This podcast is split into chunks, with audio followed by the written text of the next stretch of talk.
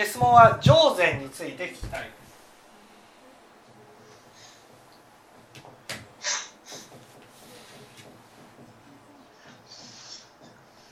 ね。えー、上善上善とは何かと。ね。上善っていうのは、ね、上の上の善っていうことです。ね、上善っていうのは上の善上ってわかります？上。上の善上の善簡単なくやることですか？ああ違う違う。お母さん。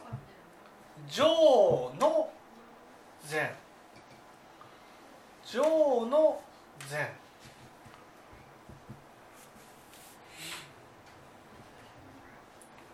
上の善これが上善うん違う違う。上の善お父さん。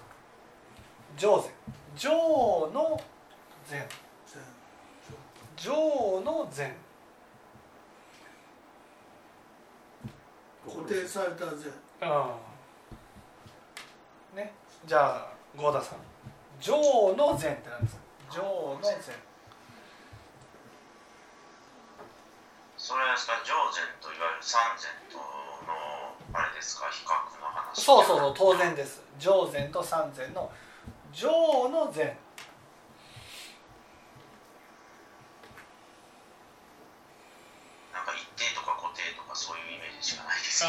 違います、ね、心を沈める。心を沈め違います。じゃあ毛利。上の上の善。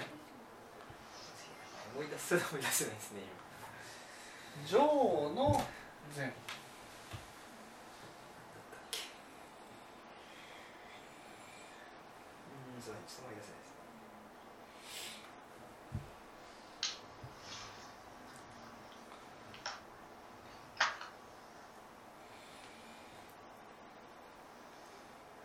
これは上ね上と三っていうのがあるわけですよね。上と三。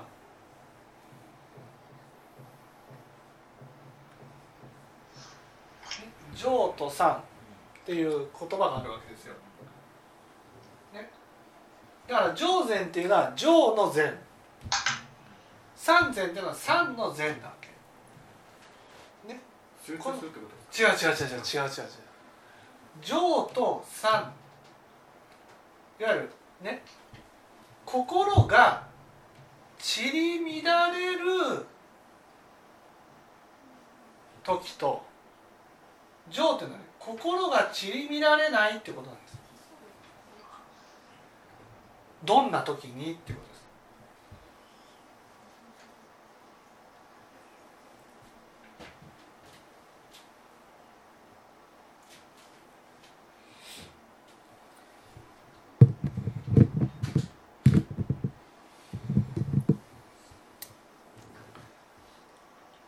どんな時にお母さ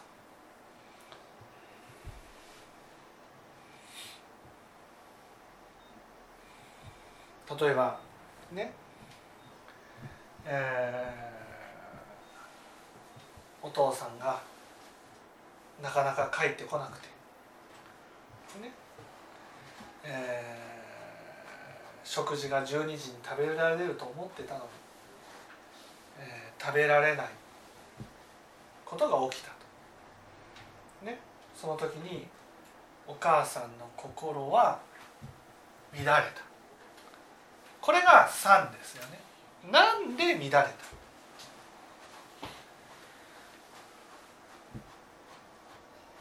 なんで乱れた？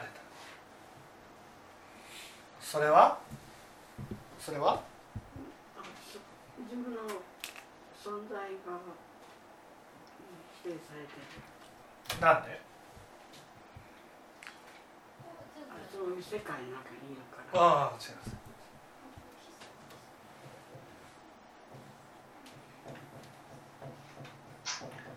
己の悪悪が見えた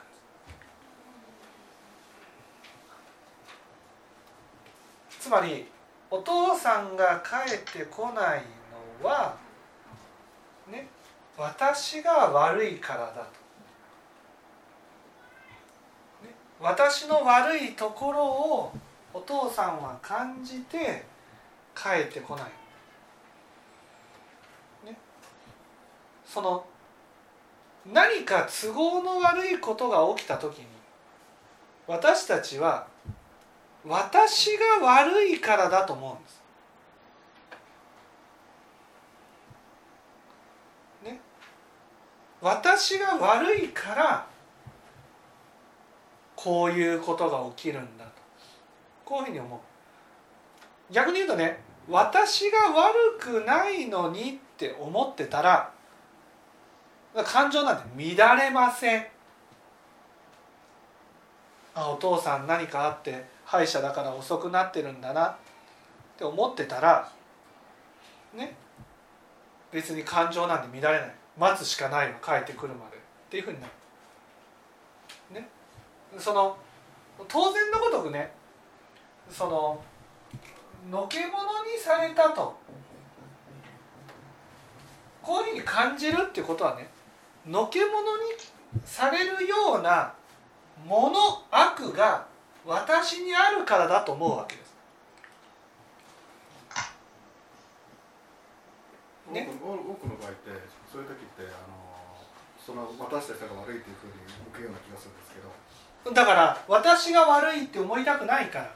人が悪いにな。るわけ、まあそれをあの正しい方正しいというところに立ちたいからそういうことに起こるのであってあのそれがあののけ者にされたと感じてるってことはまあ否定されてるっていうかそそういうそういうものを感じいやだから相手を悪者にするっていうことはね、はい、のけ者にされるのは相手の方だってことなんです。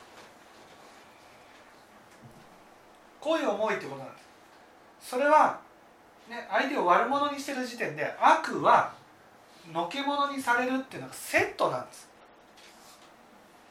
だから何にもないのにのけ者にされるなんてことはないんですよ。自分の中で。のけ者にされてるように感じるっていうのはのけ者にされるような悪いことを自分はしたんじゃないかって思うからです。だから自分の悪に対して、ね、悪が見えた時に私たちは感情が乱れるわけ。そういうそういう世界が見えた時ってことですね。そうそうそうそう。ね。で上善っていうのは上善っていうのは本来はね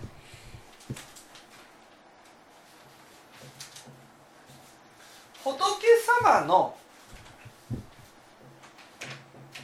教えを、ね、心の光にすることなんですこれを日相観っていうんです日相観をしたら当然仏様のなされることっていうのは自分から見たらねその素晴らしい善だけど自分はとてもそんな善はできないわけですよ。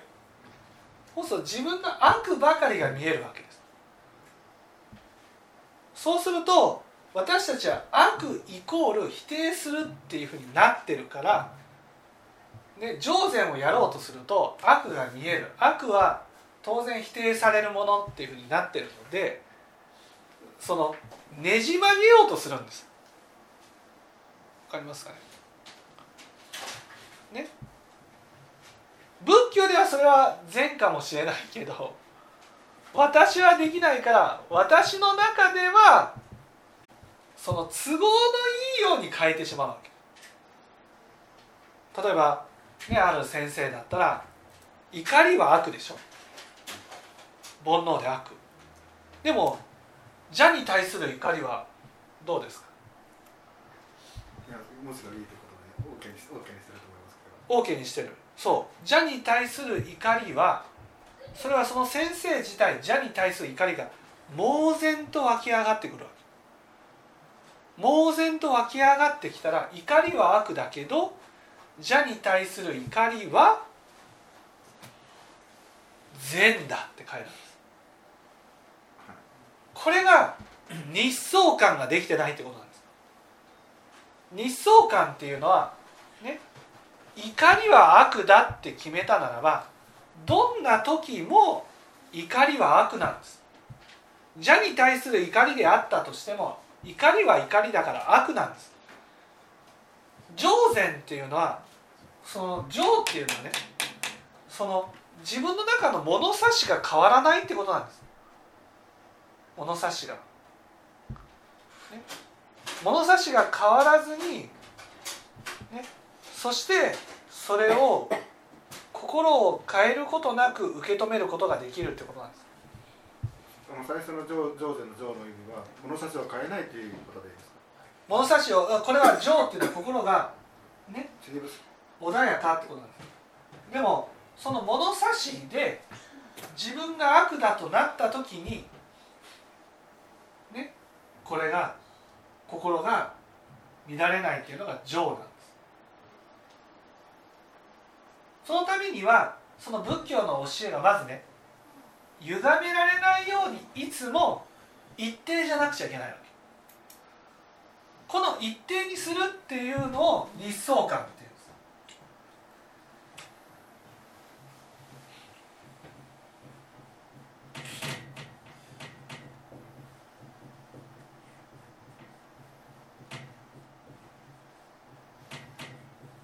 ね？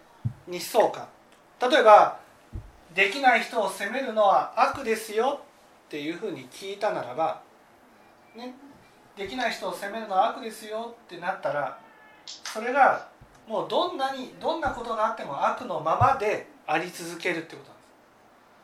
ところが私たちは自力があるために悪イコール否定されるものっていうのがあるんです。そこで自分が悪になってつまり仏教の教えから言うと悪になってしまうものにはそれを歪めようと煩悩が起きるんです。煩悩が。さっきで言うようなその邪邪に対するものはいいよってくれるから。そう邪に対する怒りはいいんだと。これは煩悩の中の愚痴っていうんです。愚痴っていうのは都合の悪いことを都合のいいように全部変えてしまうってことなんですだから本来怒りは悪なんだけど邪に対する怒りは善だ。善にしてしまう。その善にしてしまうっていうのが愚痴なわけ、ね、そうすると自分の中でこれから先邪に対する怒りが起きたらあ邪に対する怒りが起きたから正しいんだってなるわけ。いわゆる善になっちゃうんです。これから先が。ね、例えばその悪い人に対して責めちゃう。責めるのは悪だ。これが仏教の教えです。でもどうしようもなくて責めちゃうんですってなったらどうしようもなくて責めるならこれっていいことですよね。悪だけど。だって相手が悪いんだもん。相手が悪かったら責めるのは善でしょ？善じゃないですか？だって責めちゃうもん攻めちゃう攻めちゃう攻めちゃう、ね、攻めずに折れないでしょ？攻めずに折れなかったら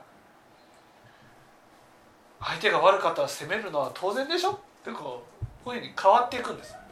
仕方がない仕方がないじゃないんです。仕方がないって言ったら悪っぽいじゃん。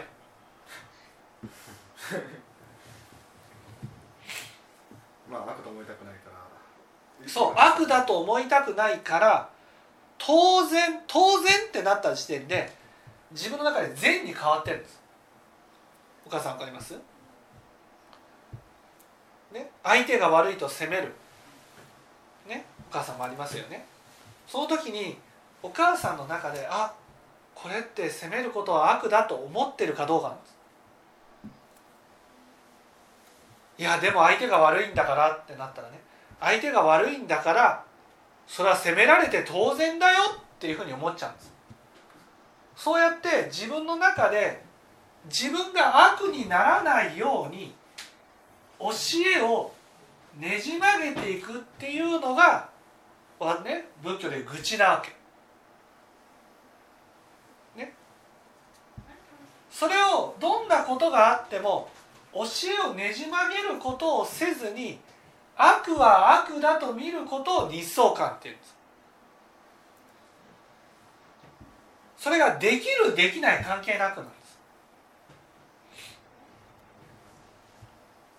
例えば仏教でできない人を責めることは悪ですよって聞いたらたとえ私ができない人を責めたとしてもああ私はできない人を責めたから悪をしたんだと受け止める、ね、それがなかなか受け止められないんです。なぜか。なぜかというと私たちには自力があるから悪イコール否定されるものっていうのがあるんです私自身が悪を否定してるんです。だから自分が悪になると自分が否定してきたものが全部跳ね返ってくるからだからものすごく否定されてるように感じるんです。ね、自分の心が殺されるような苦しみを味わうんです。学院とかでねみんなねなかなか反省ができない。なぜか。自分の間違いを認めたらもうね否定されるように感じる。だから学院で真面目に自分の間違いを認めようとした人が何人もね精神科にかかってる。んですまあ今まで否定否定否定してきた人たちが集まってるような感じがしますけどね。そう。精神科にかかってる。なんで？それはできない自分を受け止めることができないから、ね、できない自分に対して否定すれば治ると思ってるんです。でも治らないんですよ。否定しても。治らないと治るまで否定し続けちゃうんです。だから私たちは煩悩を起こしてね都合のいいように変えるんですよ。ところが学院ってねけなげにね悪は悪だと認めようとする、ね、言い逃れできない。認める。これが自分ができないんだって認めようとする。そうそう。認めようとしたら自分が否定されるような苦しみを受ける。だからもう耐えられないんです。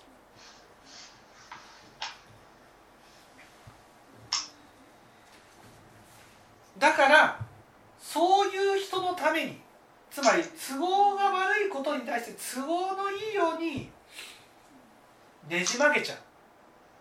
現実逃避しちゃう欲で。怒りによって人を悪者にする。そういうものに対して説かれたのが三善なんです。だから上善が上善であるために悪を悪だと受け止めるために、ね、心が散り乱れることなく悪を悪だと受け止めるためにお釈迦様が説かれた教えが三善なんです。だからこの三善というのは自力をなくす善なんです。何のため上善をするためなんです。水槽感ってどっんですか？水槽感を許す水槽感っていうのはね自分のいわゆる仏の教えに照らし合わせると自分は悪だと見え見えたと。それを心を散り乱れることなく悪を悪だと認めていくことを水槽感っていうんですところが実際やってみると心が散り乱れるんです。悪は悪。そうそうそれそれをねぐっとこう耐えてね悪だっていうふうに認めようとするとね今度自分の心がおかしくなる。精神病になっちゃうんです。ねあの診断書いて悪をものすごい否定するじゃん。方々罪だ。でちょっとこうグッと居眠りしただけでも「方々罪だ!」「極地獄行きだ!」とかっていうふうにやるじゃん。そういうふうにやってる。もう責めることが日常化している世界において悪を認めるイコール生きていけないってなるんです。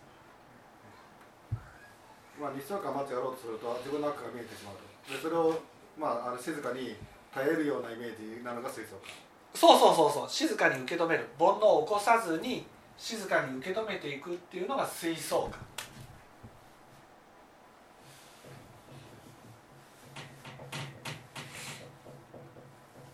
ところがね私たちは水槽感をせずに直そうとしちゃうんです。直そうとしちゃう。水槽感っていうのはね悪を悪だと認めるだけなんです。ところが自力の強い人は悪を見た瞬間に直さないとって思っちゃうんです。直すイコール否定なんです。だ直そうとすればするほど否定しちゃうんです。それで否定しても治らないからますます否定しちゃうんです。結果都合が悪いから現実逃避するか精神的に病にかかっていくか。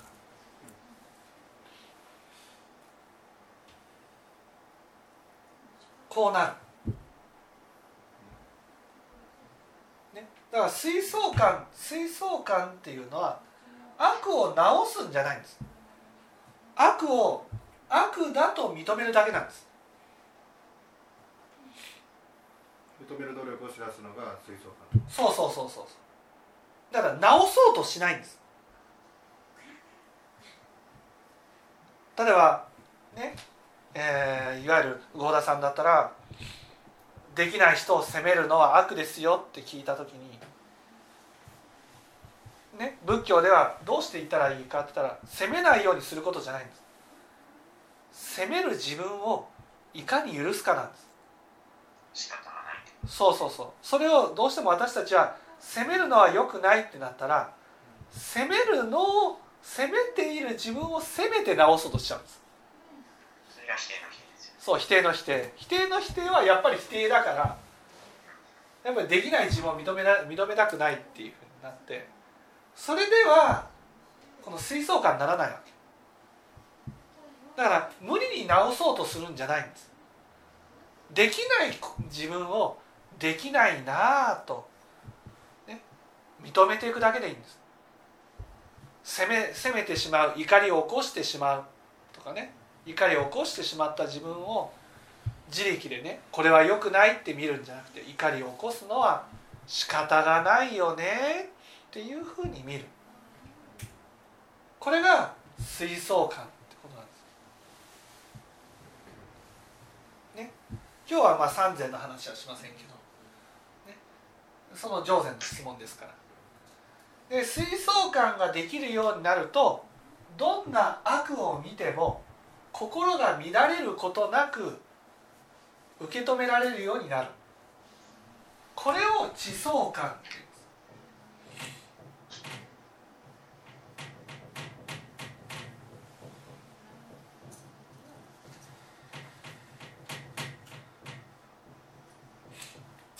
地層感っていうのはね極楽の大地が出来上がるってことなんです。極楽の大地っていうのは種をまく土壌が出来上がるってことなんですよ。これから種をまいていくってことなんです。これから直していくってことなんです。ね。水槽感努力をした上でなんであの事実は事実のありままで認められるようになった状態が水槽感そうそうそうそうその時に宝珠感が始まるんです宝珠感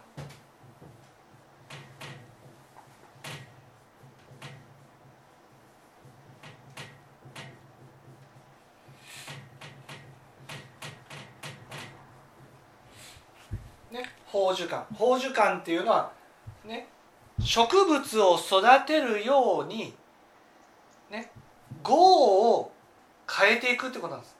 良い種をまいて、ね、例えばここまでいって初めて、ね、攻めることを直していこうってなるわけ。攻めることを直そう。となった時に別に否定してないから。否定するしてないから時間がかかっても、ね、例えば自分が種をまいてすぐに否定することが治治らなかったとしてもそんな自分を否定することなく、ね、できるようになるまで種をまくことができるようになる。ここはねすごい大事なんですよ。私たちはねすぐに直そうとするんです。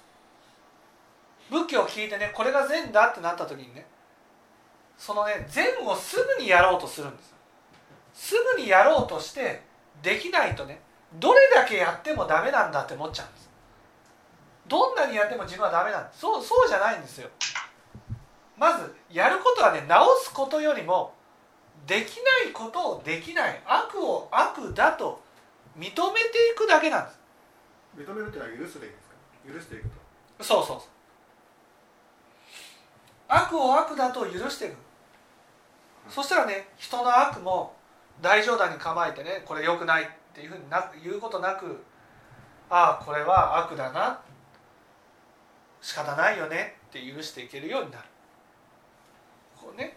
それがまず大事なんですそこから先初めて悪を悪だと受け止められるようになって初めてねよしこれから先種をまいていこう自分を変えていこうっていうふうになる。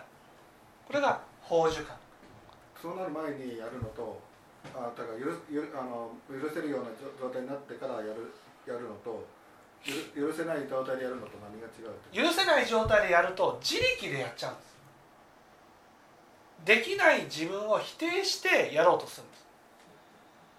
だからどこどこまでもできるところに立ってできない人を見下したり否定する心が抜けないんです。法時間の状態になってると。法時間の状態になってると、ね、人ができてるとかできてないとかっていうことはあまりどうどうでもよくなるんです。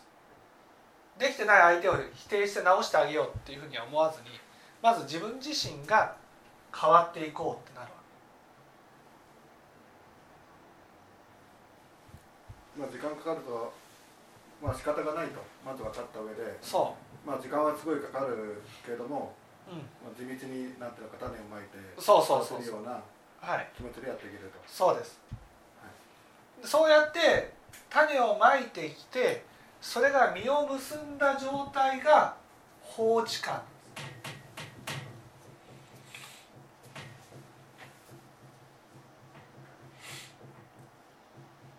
放置感っていうのはねいわゆる池のようにくどくの水にあふれてる人ってことなんです。くどくの水。だからこの人のそばにいると癒されるなと。今まで腹が立っていた人も放置感ね放置感のそばにいる人と一緒にいるだけで怒りが静まってくるなとねいわゆる怒りが起こす人っていうのは心がカラカラに乾いてるんです。乾いてるからそこから火が入るね。枯れているとこう火が燃えやすいでしょ。で心も枯れているとその心から怒りの火がボンボンボンボン燃えていくんです。で怒りを止めたいって思っても止められないんです。それが放置感の人と一緒にいるだけでそのね心が癒されていくんです。そして怒りが消えるんです。でそそれはそそあの理想理想感があのやってきた人がそうなるのかそれとも周りの人がそう周りの人がそうなるんです。あの周りの人のいる人たちっていうのはやってるわけじゃないから火火がもう火火っていうのかある火が出て出たりするわけですよね。そうそう。それを消してくれるそう消してくれる。だって池だもん。火を消すじゃん。火が火に燃えてる人を池の中に入れたらどうですか？燃え燃えられます。と燃えないですけどそれはなんか法法治家になった人はそこからなんか与え与え周りに与えてるってことですか？うんそうそう与えてる。与えてる。功徳を与えてる。功徳を与えてる。ん。ですそう。このここまで進んだ人を私は全知識と呼んでます。放置感ね。だから放置感まで進むと苦しみ悩みを聞くことができる。人の苦しみをね取り除くことができる。煩悩の苦しみを取り除いて心を癒すことができる。うん近くにいるだけでってことですか？そう近くにいるだけで。ね。だから功徳が欲しいから聴聞したいっていう人も出てくるわけです。だからいや不思議だな聴聞すると心がね本当に善をやっていこうっていう気持ちが起きてくると不思議だなって思うのはその解いてる人が放置感まで進んでる。でしばらくするとまた善ができなくなる。それは心が乾くから。その心の渇きを潤してくれる力があるのが法知観の人なんです。だから法知観まで進んだら聞いてる人が初めて善ができるようになるんです善ができるのは、ね、この人は聞いてる人はね自分の力でって思っちゃってるけどそうじゃないです。法知観の人によって功徳をもらってるから善ができるんです。だから長門から外れたりその人から離れたらその功徳がなくなるので同じことが起きても腹が立って腹が立ってしょうがなくなるんです。これが法知観、ね、そしていよいよこの人が仏を目指して修行に走る。それが放浪観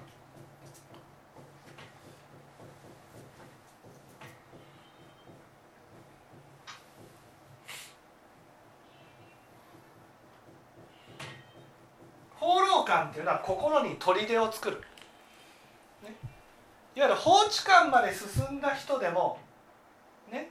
私のことをいわゆる否定してきたり。傷つけてきたり見下してきたり責めてきたりすると心が傷つくんです。だけどああここまでいくとそうやって傷つくのはね自分で自分を傷つけているからなんだっていうことが分かるんです。だからどんなに人から否定されても自分で自分を傷つけなくなっていく、ね、心に砦を作って。自分で自分を傷つけるっていうことは結局我のところでなんか生きてるような感じ。そう我が我の我があるの。この法知観までする我があるからあ我があるそう。だから我で自分を否定しなくなる。なために修行する。これが放浪観あの法受観でのあ、えー、法受観でのあのやっていこうとしてることと放浪観法受観っていうのは種をまいて徳のある人になろうとする。実際に徳のある人になる法知観徳のある人になったとしても責められるのには弱いわけです。だから責められるのに強くなる。徳のある徳のあるようになるって何何をあのしていく人たち？徳のあるっていうことはね自分の心を大事にしていくんです。大事ですよ。私たちは煩悩で自分の心を傷つけることによってくね自分を感じてるわけ。だから自分を傷つけ傷つけ傷つけねで汚れていくっていうことをしてるんです。はい。でも法受観まで来ると自分の心を傷つけることは苦しみだって分かるんです。だから自分の心を大事に大事に大事に癒して癒して癒していくようになるんです。だから自分の心に功徳が溜まって功徳のある人になるんです。圧力が出てくるそうそう。そうは言っても自分は自分で守あの傷つけなくなるけど他の人がの傷つけるの傷つけてくるのはまた別ですよという。ことそうそう。だから自分ほ他の人から傷つけられることが、ね、傷つけられても大丈夫なようになりたいって、ね、それが完全になるわけじゃないですよ。ある程度責められることに耐えられるようになる。耐えられるようになって初めて、ね、菩提心が起きる。これが今朝な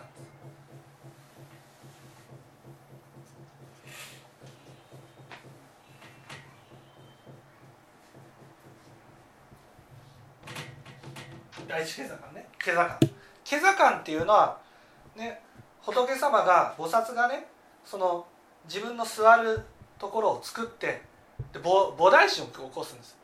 仏になるまでこの座をね離れませんよ。まだね法知観っていうのはねやっぱりそのじ善人は救ってあげたいけど悪人は救いたくないんです。傷つけてくるから自分を傷つけてくるそうそうそう。大変じゃん。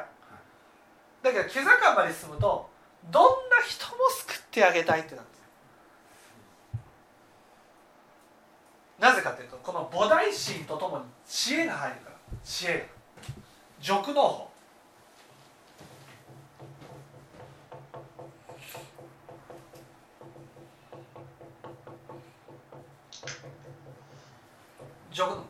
菩提心とともに俗能法が入るんです。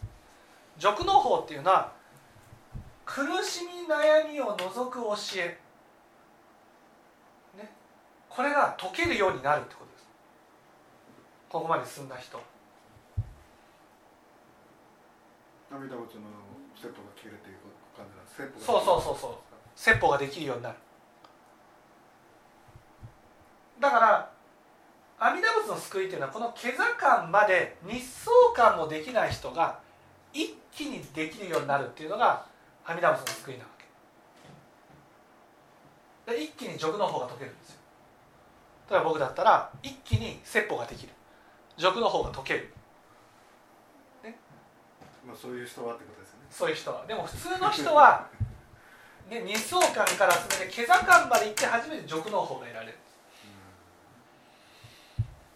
自由自在に教えを解くことができるようになる。だからどんな人も救ってあげようと思うここで初めてああ仏になるぞって思うんです。でも一気にそこまで来た人っていうのはある程度まままだある程度あのじ自分責められたら辛いというのがまだ残ってる。残ってる残ってる残ってる。一気にそこまで毛座感の俗の方が解けるようになるのがなんていうかあの真珠結露のそう信心結露っていうのは俗の方が解ける。だからその知恵を持って悩みをに対して教えを解けるようになるっていうのが俗の方が入るだからお釈迦様もこの俗の方を得たら人々に教えを解きなさいと。解きなさいっていうのはあれはね。桓武領事教の教えを解きなさいじゃなくて俗の方を解きなさいなんです。苦しみを抜いてきなさいそう苦しみを抜いてきなさい。これを一気にできるからだから例えば僕だったら、ね、教えを解いて知恵を少しずつ手に入れて日相観から順番にやり直すというかね。結局毛座感まで行ってるけど信心が毛座感であってね。自分が日相観ができるわけじゃないから。日相観から順番にやっていってねで毛座感まで行って菩提心が起きる。本当に自分の心で菩提心が起きる。ここまで行くと阿弥陀仏からいただいた信心なくても説法ができるようになるあじ順番に行った人は。そういった人は、ってことです。阿弥陀仏からもらもらう人はまあ俗の方いきいきなりいきなり毛座感の俗の方のそう。発展に入るんだけど、うん。まあ心がまだそこまで行ってないので順番に相関から。そう二相観から順番にやっていく。ね。そこで次に増観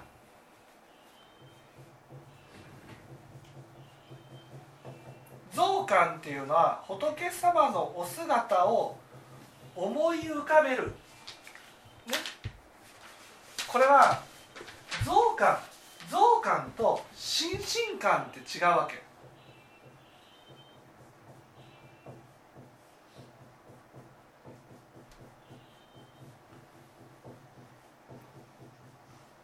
思い浮かべている仏様が違うんです。増観と心身観で。増観っていうのはねたとえ相手がバカにしてきてもにこやかに受け止めてあげられる人が仏様ですよね。そうですよね。相手に対して不正をしたら相手がバカにしてくる。バカにしてきても何バカにするんじゃねえぞって思わずににこやかにねバカにしてきてももういいよ。許すよ。あそれが仏様ですよね。うんまあ、でも放浪家の段階でそれできてるような気がしますけど。できてきたんです。いやそれはねそういう放浪感っていうのはいわゆる責められても大丈夫なようになりたい。それは完成してるわけじゃないです。かそれを本当に字で字でいわゆる相手が悪人で攻めてきてもっていうのといわゆるこの増加で常時バカにされるわけ。わかりますかね？このふ仏になろうとして不正をしていくとね。相手がね私のことを本当軽く見てくるわけ、ね、この放浪感っていうのはね明らかに悪人が攻めてくるわけ。今までね善人だと思っていた人でさえバカにしてくるようになるんです。安心して安心して。あ上田さんなら何をやっても大丈夫だ。っていうふうにねバカにしてくる。それをまあ仏様ってそういう人だからっていうふうに思い浮かべてやっていくのが増加基本的には努力って努力の段階みたいなイメージ。そうそうそうそう。ね。ところがある程度バカにされて大丈夫なようになってくるとねあこれが仏じゃない。ってなるんです。仏様っていうのはね違う。仏様っていうのはこんなバカにされていい存在じゃない。もう見ただけでもうああ尊い。大事にしないと。そう思われるようにならなくちゃいけないんだ。これが本当の仏様だ。そうだバカにされていいっていうのはねなんかもう努力しなくていいって言ってるのと一緒や。もっとこうもう徳がにじみ溢れてくるようなそういう存在圧倒的に仏様あ仏っていうふうにならなくちゃ。お釈迦様のような存在。そうそうそうそう。法治観はまだあのちょっとにじみ出てるくらいの法治観っていうのはいわゆるそのうん功徳をあふれてる人。心身観ってもう見るからに知恵もあって本当に徳を身につけてね。はあこの人敬わなくちゃいけない増加はねバカにしてもバカにされてもいいと。こういう思いなん仏様っていうのはどんなにバカにされてもにこやかに受け止める人。だバカにされてもいいっていうことから心身観なんていや違う。やっぱり仏様っていうのはねやっぱりそのああやっぱり仏だよね。例えば上田さんはやっぱり仏やね。といやでもそこってなんか自分自分がそあのなんかもあのすごい人間になりたいって言ってるようなだってすごい人間になるまで努力を続けるってことです。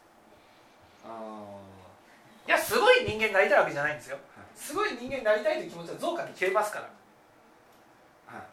そうじゃなくてやっぱりそのなんていうんですかね。教えを解く上でねやっぱこうこれが仏法だよって聞いた時にね「うんだようんだよ。上田さんの話だって別に聞かなくてもいいよ」っていうのはやっぱかわいそうじゃん。なるほど。それをこうこれが仏法ですよって言ったら「はあはあ」ってなってほしいじゃん。なるほど。救うためにっていうこと。そう救うためにです。救うために。救うために。圧倒的な徳が必要なんです圧倒的な。もうあこのこのなんていうのもう穏やかさにこやかさ静けさ知恵とかね。もう全てにおいてね人間をはるかに超えているような存在になって初めてね人は尊いと見てくれる。ちょっと上それはねバカにする相手なんです。はるかに上これで初めてね人は、はあ、上田さんから教えを聞かなくちゃいけないよね。という人をもう果てしないこう高いところにねこれが仏様なんだ本来の仏様。自分は。だからバカにされても平気なんですよ。でこれが自分仏になったかなっていうふうに思ってるのが増感なわけ心身観までいくとね僕は仏とは程遠いってなんです程遠い。もうイメージしてるものが完全無欠な存在だから。あなたはまだなってないわけです。もうちょっと心身観で思い浮かべてるものが心身観ですから。思い浮かべてるからそうなってくるんですね。そうそうそうそう。だからもう無限の努力を続けていくってことです、ね、だから相手がね仏として僕仏かなっていうふうに見てくれなかったとしてもね。そりゃそうだ。仏様とは僕とはもう天地雲泥の差があるからっていうふうになる、ねこの増感ではねいわゆるにこやかにね苦しいいわゆるバカにされるのを耐えていくだけでねちょっとこう俺って仏に近づいたかなっていうふうに思うわけ。それが心身化だともう僕が仏もう全然仏様ってもっともっと尊い人なんですっていう。僕は菩薩の一人でございます。それがだんだんと人間離れしてくると。そうすると、ね、人は恐れ多くて近づかなくなるんです。そこで人間臭い姿に降りてくる。今度は。一回高いところまで上がって重加工にする。重角にそうそう 降りてくる、ね、いやーちょっとスイッチも楽しいよね。プレステもいいよねでその本当心身から言ったらねいや上田さんにはそんなスイッチは全然楽しくないんでしょうみたいなね感じになるわけです。そこをいやそれだと全然縁が持てないじゃないですか。ね。いやちょっと上田さんエヴァンゲリオンのあのエントリープランに入っても全然楽しくないんでしょう。というのをいややっぱりその子供と一緒にははしゃいでいる。それもねなんか親しみを感じるよねっていうこうこう高いところからねもう高いところに一回上がってで降りてくる。これが観音観静止観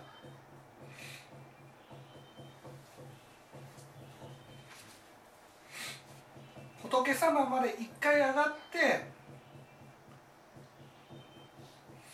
今度私たちのために私たちと縁を結ぶためにねいわゆる人間臭くなっていく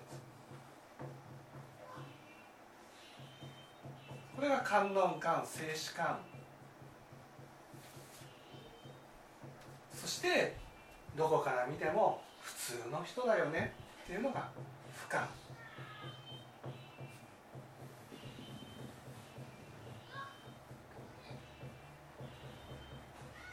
ね俯瞰っていうふうになる。レベルが下がったけどね。そうそう。やっぱ縁を結ぶためにはねやっぱりそのね一緒にこう藤原さんと一緒にカラオケに行ったりとか、ね、それをどうして僕は楽しめないんだろうっていうことを反省していくのは不可能、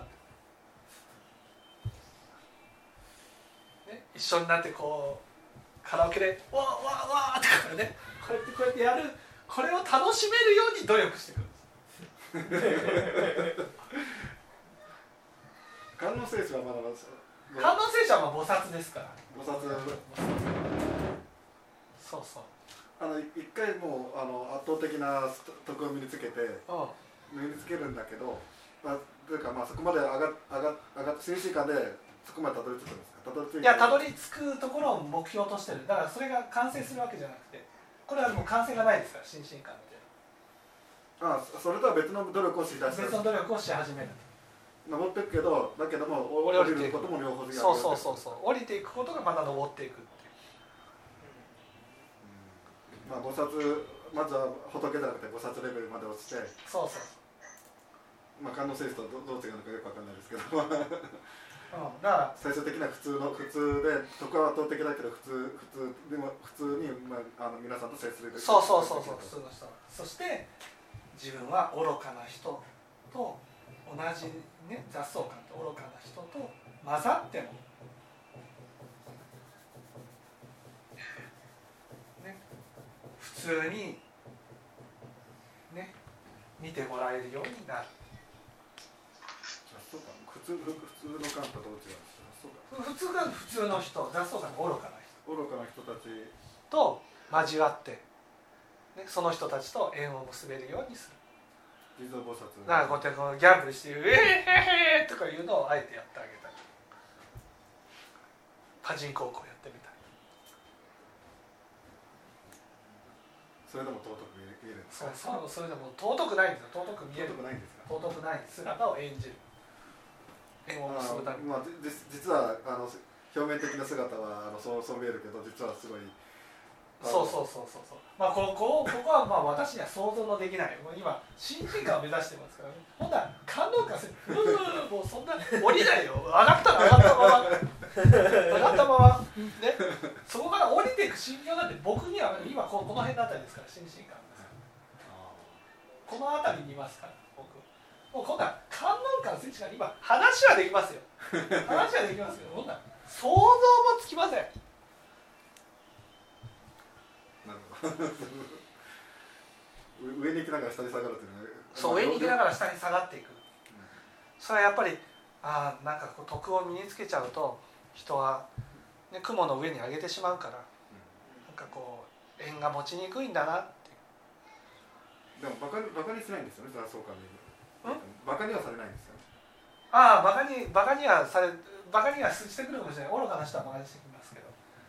普通の人として見てくれちなみにはい。あの偉大気分にあそあのお釈迦様がそれを説いたのはどうす偉大家部人はねこの毛坂まで多分一気に行ったんですよね。